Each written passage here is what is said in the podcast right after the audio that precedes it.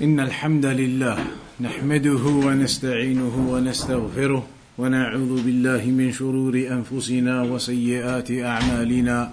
من يهده الله فلا مضل له ومن يضلل فلا هادي له. وأشهد أن لا إله إلا الله وحده لا شريك له وأشهد أن محمدا عبده ورسوله. أما بعد In the last couple of lectures, we spoke about Al Imam al Bukhari and his book Sahih al Bukhari. Today we begin with Al Imam Muslim and his book Sahih Muslim. Al Imam Muslim then, his name is Abu al Hussein, or his kunya is Abu al Hussein. Abu al Hussein. Muslim ibn al Hajjaj ibn Muslim. So his name was Muslim, the son of Al Hajjaj, the son of Muslim. So he was Muslim and his grandfather was called Muslim. Abu al-Hussein, Muslim, the son of Al-Hajjaj, the son of Muslim, Al-Qushayri النيسابوري ولد في سنة أربع ومئتين he was born in the year 204 Hijri. Born in the year 204 Hijri. And that was incidentally the year in which Al Imam Al Shafi'i died. The year in which Al Imam Al Shafi'i died was the year in which Al Imam Muslim was born, 204 Hijri. And he died مات سنة إحدى وستين ومئتين للهجرة. He died in the year 261 Hijri. Born in 204 Hijri and died in 261 Hijri.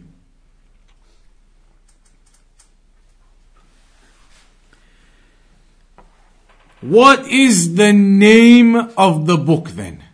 You remember when we spoke about Sahih al-Bukhari, that even though it's become popular as Sahih al-Bukhari, there was actually another title that al-Imam al-Bukhari had mentioned himself. So regarding Sahih Muslim, is there another title for this book or is it just Sahih Muslim? اشتهر هذا الكتاب بين العلماء باسم صحيح مسلم. The book is widespread and famously known amongst the scholars as Sahih Muslim. قال ابن الصلاح روينا عن مسلم رضي الله عنه قال صنفت هذا المسند الصحيح من ثلاثمائة ألف حديث مسموعة Ibn Salah, one of the scholars of the past, he mentioned that we have been narrated, it has been narrated to us from Muslim radiallahu anhu, from Al Imam Muslim, that he said, I wrote this book, I put together this book known as Al Musnad As Sahih. Al Musnad As Sahih. من ثلاثمائة ألف حديث from 300,000 hadith that he had heard. From 300,000 hadith, he selected them and put them into Sahih Muslim, which he named here as Al Musnad As Sahih. Also, it's mentioned that Al Imam Muslim himself said, لو أن أهل الحديث يكتبون مئتي سنة الحديث فمدارهم على هذا المسند that he said if the scholars or the people of hadith the scholars of hadith if they were to write hadith for 200 years if they continued writing hadith for 200 years then all of what they write would essentially revolve around what is in this Al Musnad. And he means by that his book, Sahih Muslim. that it would all be revolved or revolving around this musnad, meaning Sahih Muslim. So we can see in these two narrations, or these two reports, that Al Imam Muslim was actually referring to Sahih Muslim as Al Musnad or Al Musnad As Sahih. So that is in reference to the title of the book. Even though, as we said, it is popular amongst the people and known amongst the people as Sahih Muslim. What was the reason behind Al Imam Muslim writing Sahih Muslim? You remember we spoke about the reason behind why Al Imam Al Bukhari wrote Sahih Al Bukhari, and there were a variety of reasons that were mentioned. One of them was that he had a dream that he was defending the Sunnah of the Prophet sallallahu alaihi wasallam, uh, fanning with a fan the uh, flies, etc., away from the Prophet ﷺ. In another uh, report, it was because his teacher uh, had mentioned that if somebody could put together the authentic narrations, that would be something good, and he said it fell into my heart and he did it. And there were some reports of the reason why he wrote it. Al Imam Muslim now, why did he write Sahih Muslim? تولى الإمام مسلم بيان أسباب تأليفه لهذا المسند الصحيح في مقدمته حيث ذكر أن السبب الباعث له على ذلك أمران.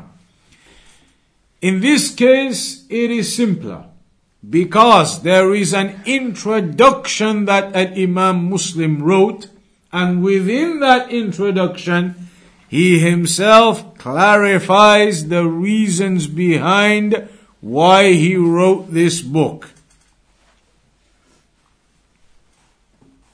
الأول إجابة لسؤال أحد تلاميذه حيث قال في مقدمته ثم إنا إن شاء الله مبتدئون في تخريج ما سألت تأليفه على شريطة سوف أذكرها لك They say that one of the reasons then is, as Al Imam Muslim mentioned, it was because one of his students had requested it.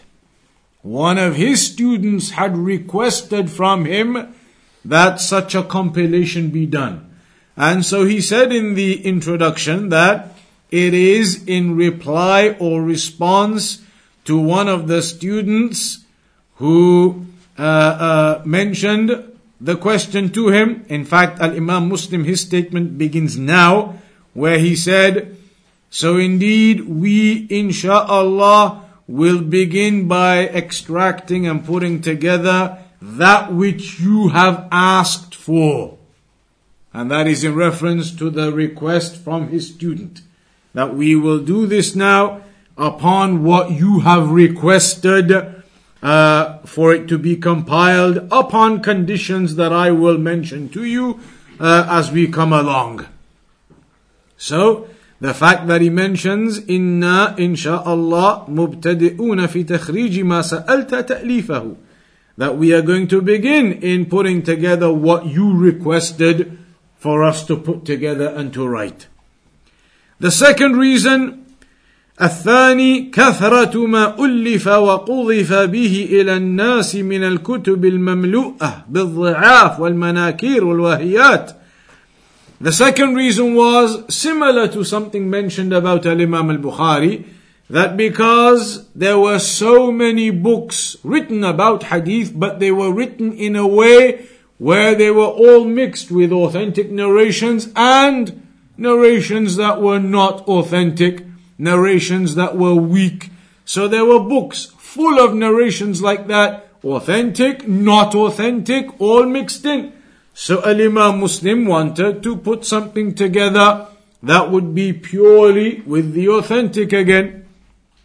And so he mentioned himself, ولكن من أجل ما أعلمناك من أن نشر القوم الأخبار بالأسانيد الضعاف المجهولة وقذفهم بها إلى العوام الذين لا يعرفون عيوبها لا يعرفون عيوبها خف على قلوبنا إجابتك إلى ما سألت He mentioned that because of what we have informed you regarding how the people they spread these chains of narration with weak chains and unknown chains and then they spread them amongst the common people who can't distinguish and can't work out and don't know the issues within those chains. Of course, the scholars, they know the issues in those chains. They know the ayub of these asanid. But when those were written down and were being spread amongst the commoners, the commoners wouldn't know what the uh, uh, defects are in those chains of narration, what the issues are. And so Imam Muslim, he said it became very easy upon us to make sure we respond to the request given and put a book out there which is just the authentic. منهج الإمام مسلم في صحيحه what is the methodology of Al-Imam Muslim in his Sahih? How did he select what narrations to put in, etc.? تولى رحمه الله بيان منهجه الذي سار عليه في كتابه بنفسه في مقدمته فقال Again, in this case, it is very easy because Al-Imam Muslim himself in his introduction highlighted what methodology he was going to tread upon in this particular book. تو نعم فقال ثم إنا إن شاء الله مبتدئون في تخريج ما سألت تأليفه على شريطة سوف أذكرها لك وهو أنا نعمد إلى جملة إلى جملة ما أسند من الأخبار عن رسول الله صلى الله عليه وسلم فنقسمه على ثلاثة أقسام. وثلاث طبقات من الناس على غير تكرار إلا أن يأتي موضع لا يستغنى فيه عن ترداد حديث فيه زيادة أو زيادة معنى أو إسناد لعلة تكون هناك لأن المعنى الزائد في الحديث المحتاج إليه يقوم مقام حديث تام فلا بد من إعادة الحديث الذي فيه ما وصفنا من الزيادة أو أن يفصل ذلك المعنى من جملة الحديث على اختصاره إذا أمكن ولكن تفصيله ربما عصر من جملته فإعادته بهيئته إذا ضاق ذلك أسلم. He mentions here that we are going to uh, rely upon or use a selection of that which has been attributed to the Prophet sallallahu meaning the narrations. We have a selection of those narrations, and that we are going to split them up into three categories and into three levels of people without repetition. Remember, we said in Al Imam al Bukhari there was a lot of repetition that does occur of the narrations. He said, without repetition, unless there is a need to do so, there is some need and you have to repeat a narration somewhere else. You can't live without it, the meaning, the chain, etc. There is some reason why it has to be repeated and therefore it will be repeated. But otherwise, he attempts not to do the repetition. وقال فأما ما وجدنا بدا من إعادته وجملته من غير حاجة منا إليه فلا نتولى فعله إن شاء الله تعالى. But wherever Wherever it is possible to avoid repetition, then he says he attempts to avoid repeating narrations. So we mentioned that he said he splits it up into three categories. What are those three categories? فأما القسم الأول As for the first category فإنا نتوخى أن نقدم الأخبار التي هي أسلم من العيوب من غيرها وأنقى وأن يكون ناقلوها أهل استقامة في الحديث وإتقان لما نقلوه لم يوجد في رواياتهم اختلاف شديد ولا تخليط فاحش كما قد عثر فيه على كثير من المحدثين وبان ذلك في حديثهم. The first category he says that he will give precedence to those narrations that are the most sound and safe from any deficiencies. and that the narrators of them are known to be people who are upright in hadith and they are precise in what they narrate and that you do not find any much difference in their narrations. There isn't really any difference between the scholars about their narrations. They are solid, authentic narrators of hadith. They don't really mix things up. Uh, and so that level of strength is his first category. فإذا نحن تقصينا أخبار هذا الصنف من الناس أتبعناها أخبارا يقع في أسانيدها بعض من ليس بالموصوف بالحفظ والإتقان كالصنف المقدم قبلهم Then he says, once we've got all of the narrations of this level of narrators of strength, we'll then move on to the next level, narrators who are not to the level of description we've mentioned about those in the first category. They are slightly less, not as strong in their memorization, in their precision, etc., as those in the first category. So slightly below them.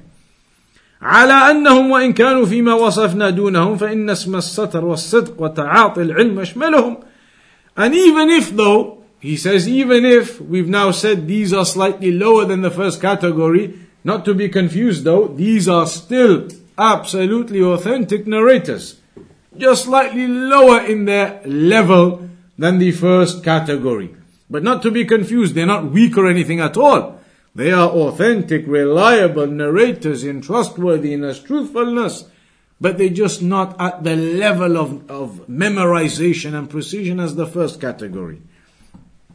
And he gives some examples. عطاء ibn السائب يزيد بن أبي زياد ليث بن أبي سليم سليم وأضرابهم من حمال الآثار والنقال الأخبار فهم وإن كانوا بما وصفنا من العلم والستر عند أهل العلم معروفين فغيرهم من أقرانهم ممن عنده ما ذكرنا من الإتقان والاستقامة في الرواية يفضلونهم في الحال والمرتبة لأن هذا عند أهل العلم درجة رفيعة وخصلة صنية. So he highlights again that these narrators of this category, even if they are slightly below the level of the first category, they are still well known uh, with their precision and their abilities and their truthfulness They are well known for all of that. They are authentic, but they're just not at that higher level of precision and memorization as the first category. ثم قال رحمه الله تعالى فعلى نحو ما ذكرنا من الوجوه نؤلف ما سألت من الأخبار عن رسول الله صلى الله عليه وسلم فأما ما كان منها عن القوم هم عند أهل الحديث متهمون أو عند الأكثر منهم فلسنا نتشاغل بتخريج حديثهم كعبد الله ابن مصور أبي جعفر المدائني وعمر ابن خالد وعبد القدوس الشامي ومحمد بن سعيد المصلوب uh, and he gives some examples of them. He says, so that's the type of thing we're going to focus on. Narrators of good, strong, solid ability, authentic, trustworthy. They are the types of narrators we're going to take from. As for those who have been accused and have been mentioned by the scholars of hadith that they are uh, weak or liars or have other issues with them, they have had those accusations leveled at them and they've been explained about them, then those types of narrators, he says, we're not going to busy ourselves with them. We are not going to busy ourselves with them, preoccupy ourselves with them. And that list he mentioned Abdullah ibn Musawwar, uh, Abu Ja'far al-Madaini, Amr ibn Khalid, Abdul Quddus al-Shami, etc. Uh, Muhammad ibn Sa'id al-Maslub. He said we're not going to busy ourselves with that. وعلامة المنكر في حديث المحدث إذا ما عرضت روايته للحديث على رواية غيره من أهل الحفظ والرضا خالفت روايته روايتهم أو لم تكد توافقها فإذا كان الأغلب من حديثه كذلك كان مهجور الحديث غير مقبوله ولا مستعمله. Similarly, he mentions that the narrations that are considered munkar, meaning narrations that basically are in opposition to what everything else is being narrated and said, that their narrations are in opposition to the narrations of the strong, reliable narrators, the scholars of, uh, of memorization, of hifz, that he opposes their narrations and they are in contradiction to their narrations, barely ever match up with the narrations of those trustworthy scholars, those of good memorization. Uh, then again, he says these types, then we do not accept their narrations. So you can see that clearly Sahih Muslim is known as Sahih Muslim because Al Imam Muslim was very strict in only taking the narrations of those trustworthy, reliable narrators. And he wouldn't take the narrations of those who have been spoken about and scholars have mentioned their issues and their problems. He wouldn't look at them. He says himself, we're not going to preoccupy ourselves with that. Those types of narrators who've been spoken about, who have had uh, uh, their issues mentioned and their problems, he said, we're not going to busy ourselves with them. Only the authentic, reliable narrators. شرط الإمام مسلم في صحيحه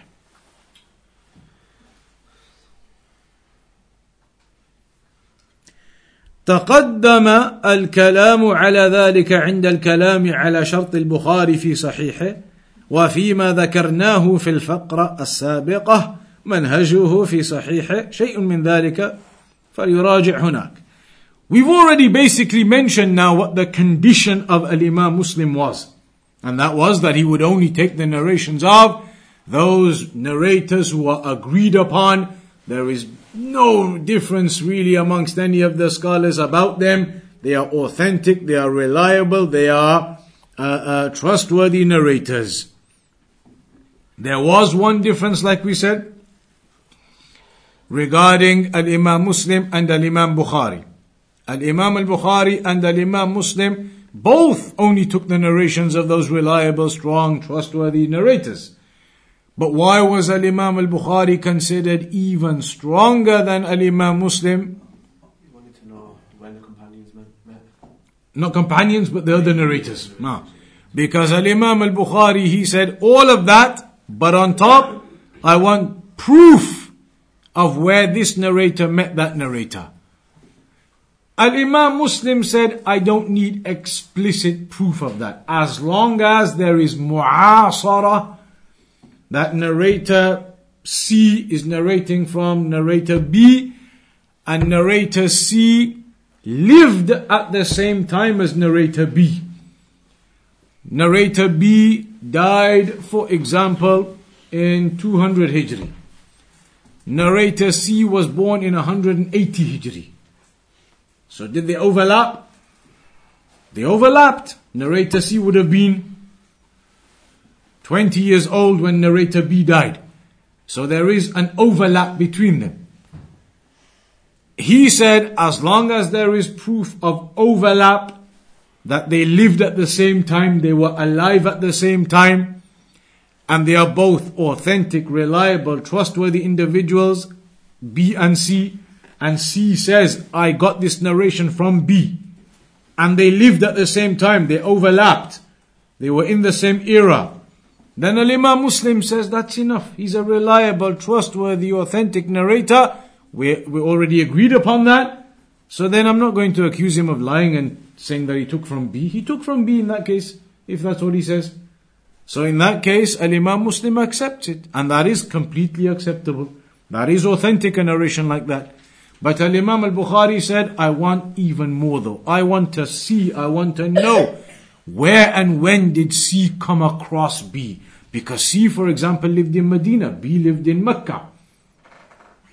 Did C go to Umrah or Hajj at some point whilst B was still alive? If there is proof, ah yes, he did. So now there is that proof of them having met in Umrah or Hajj or something. Al Imam al Bukhari wants that extra proof. Al Imam Muslim says, no, it's not necessary, and that's actually okay. It's not necessary.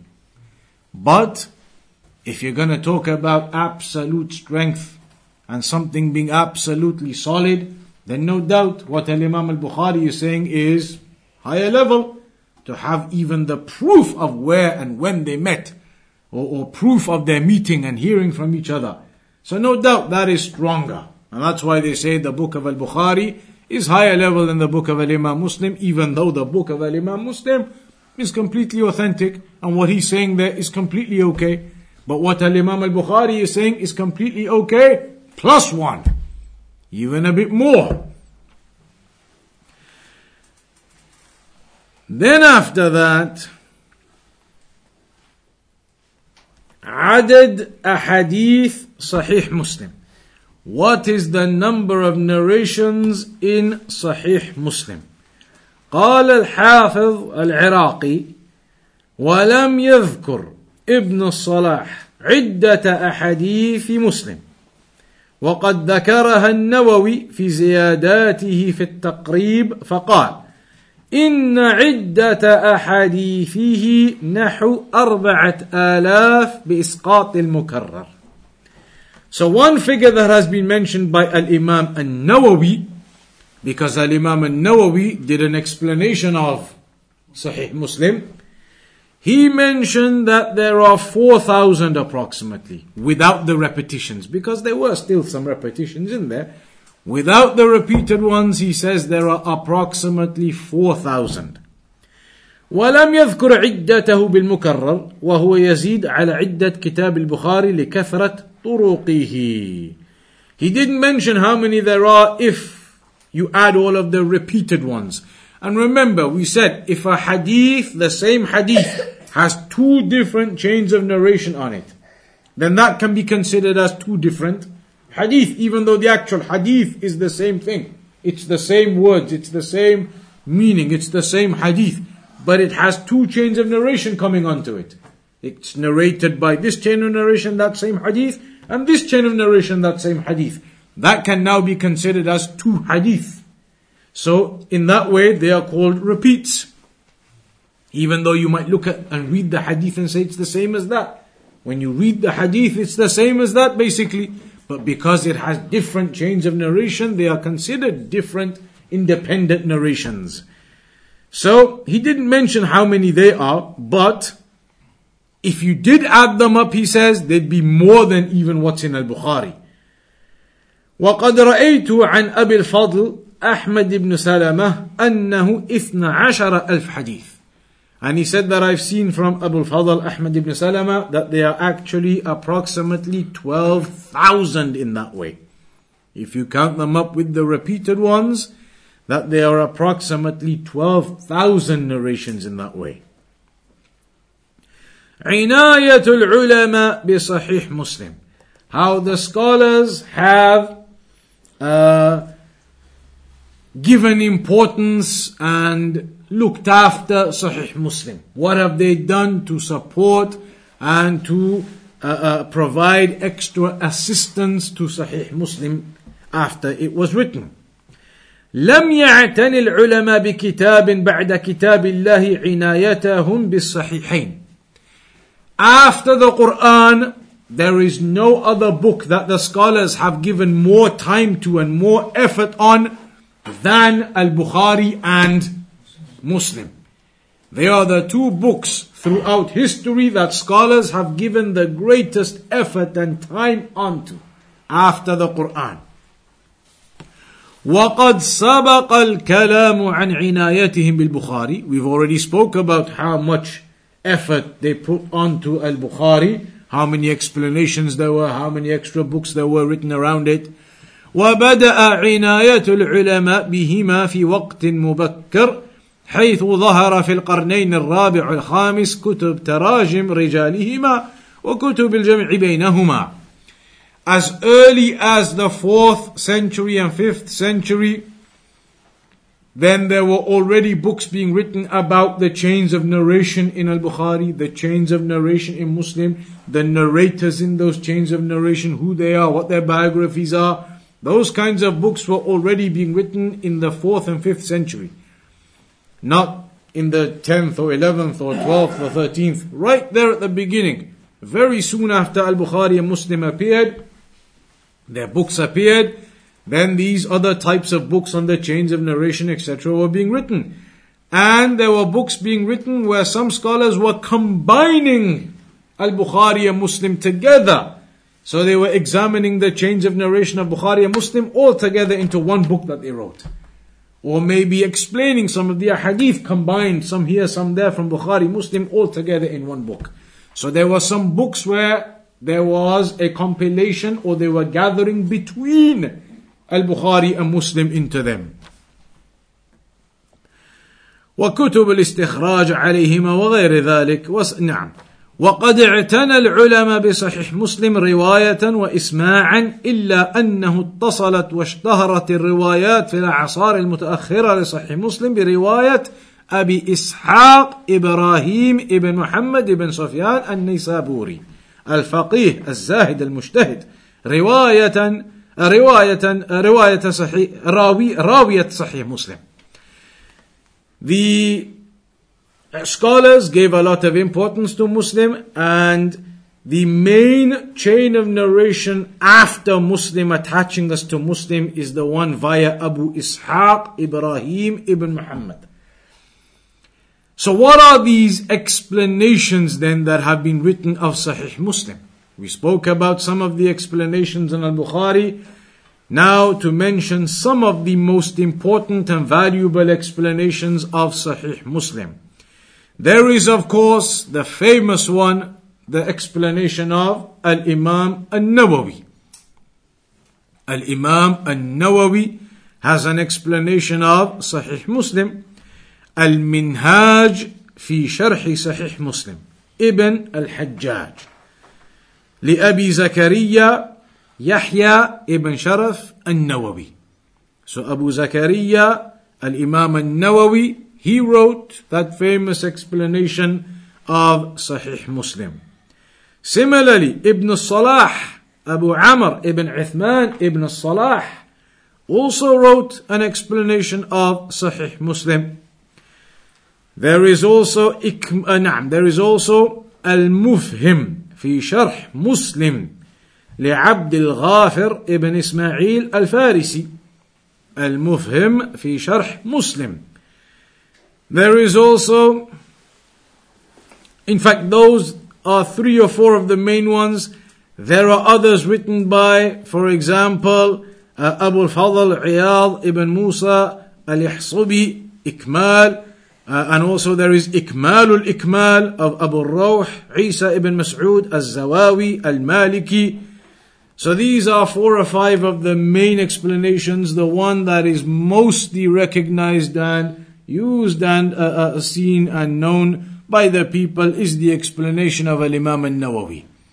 So when you speak about Al-Bukhari, the main known explanation is the explanation of Ibn Hajar, Fath al-Bari. And when it comes to Muslim, the main known explanation is that of Al-Imam al-Nawawi. So that is a brief background into Al-Bukhari and Muslim. We'll also begin today, we have a bit of time yet. We'll begin also now with the third book from the six. And that book today we'll begin with is Sunan of Abu Dawood. Sunan Abi Dawood. Abu Dawood then, what was his name? Al-Mu'allif Abu Dawood Sulaiman ibn al-Ash'ath ibn Ishaq ابن بشير ابن شداد الأزدي السجستاني الإمام شيخ السنة أبو داود سليمان ابن الأشعث ابن إسحاق ابن بشير That is the name of Al-Imam Abu Dawood. His book, famously, the name of his book, Ismu Kitab Abi Dawood, obviously, famously, it's known as just Sunan Abi Dawood. Sunan Abi Dawood, and that's the way that it's famously known as between the scholars and between the people. Sunan Abi Dawood. اشتهر بين العلماء بالسنن ويبدو أن المؤلف نفسه سماه بهذا and in this case it actually appears to be the case that Abu Dawood, Al-Imam Abu Dawood himself named his book Sunan he himself also named it the Sunan. حيث قال في رسالته إلى أهل مكة because there is a letter that he wrote to the people of Mecca and within that letter he said to them فإنكم سألتم أن أذكر لكم الأحاديث التي في كتاب السنن أهي أصح ما عرفت في الباب إلى آخره He wrote in that letter, so indeed you asked me to mention to you the ahadith which are in the book As-Sunan. So he himself refers to his book as the Sunan. Uh, whether they are authentic or not, etc. But the point being, he refers to his book himself as the Sunan.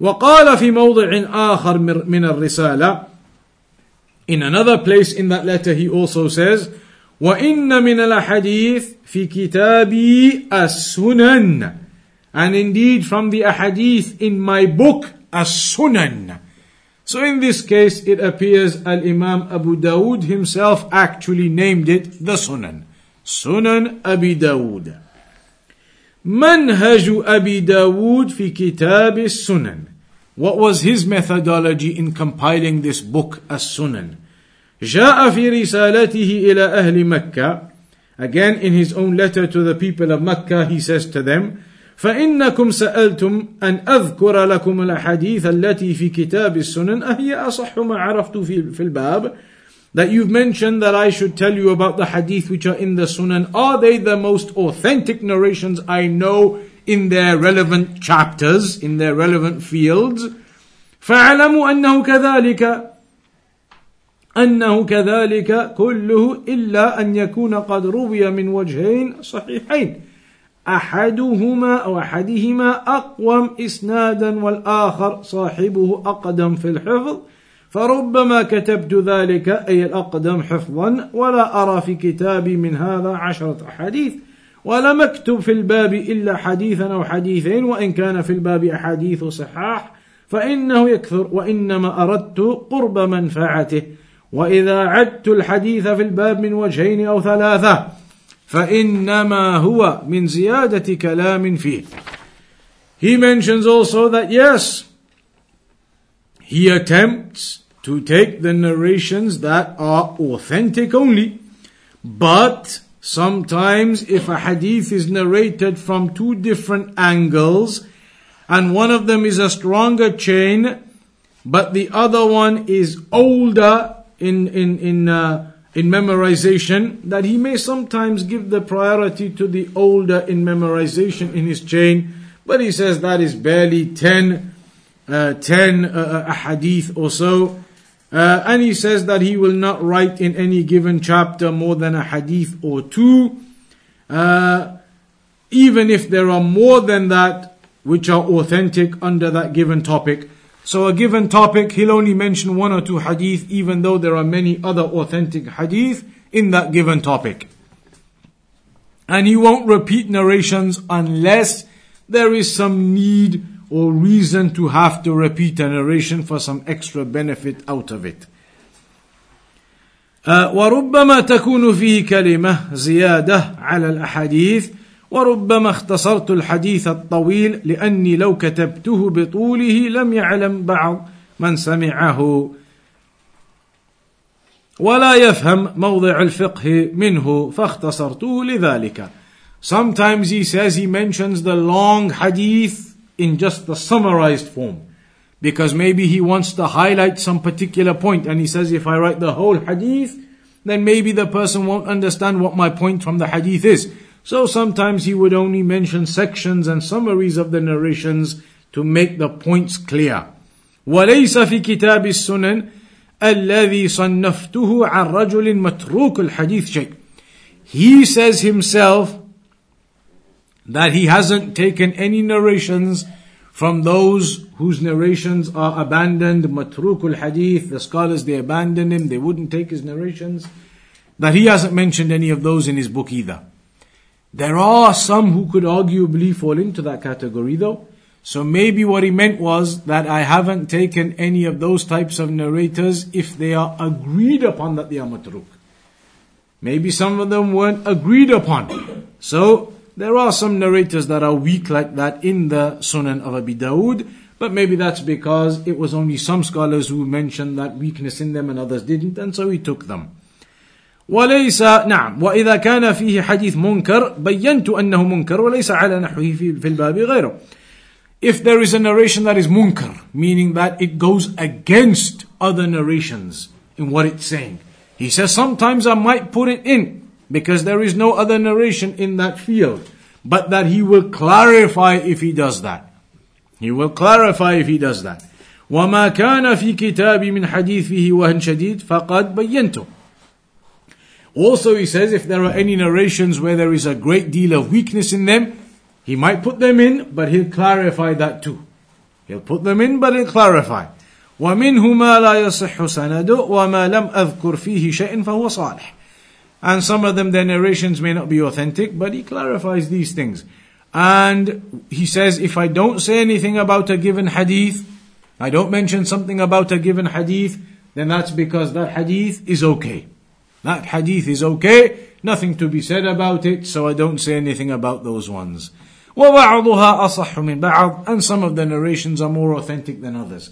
So Imam Abu Dawood is saying that there will be and there are some narrations that may have some issues with them, but that he clarifies that. Why did he put them in then? Because like we said, his book is about the fiqh.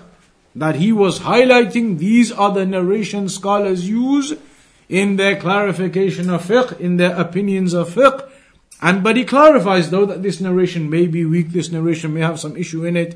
So it's not the same objective as Al-Bukhari and Muslim. His objective wasn't, I'm going to write a book authentic like Al-Bukhari and Muslim. That wasn't the purpose here. His purpose was a bit different. It was more about explaining the different hadith that are used in fiqh. Even if some of them have some issues. He would put it there so you know that's the hadith that's used for X, Y, and Z. And you would highlight if there's a problem with it. But at least then you know why such and such a fiqh position is taken. That's the hadith they use. So it was for that type of different purpose how he put his narrations together. That's where we're going to stop on today on that point, inshallah. There's more to come on Sunan Abi Dawood yet. Uh, and we'll mention that in the next class. And then after we finish that, inshallah ta'ala, we'll move on to the Sunan or the Jami' of At-Tirmidhi, inshaAllah ta'ala. Any questions up to there then?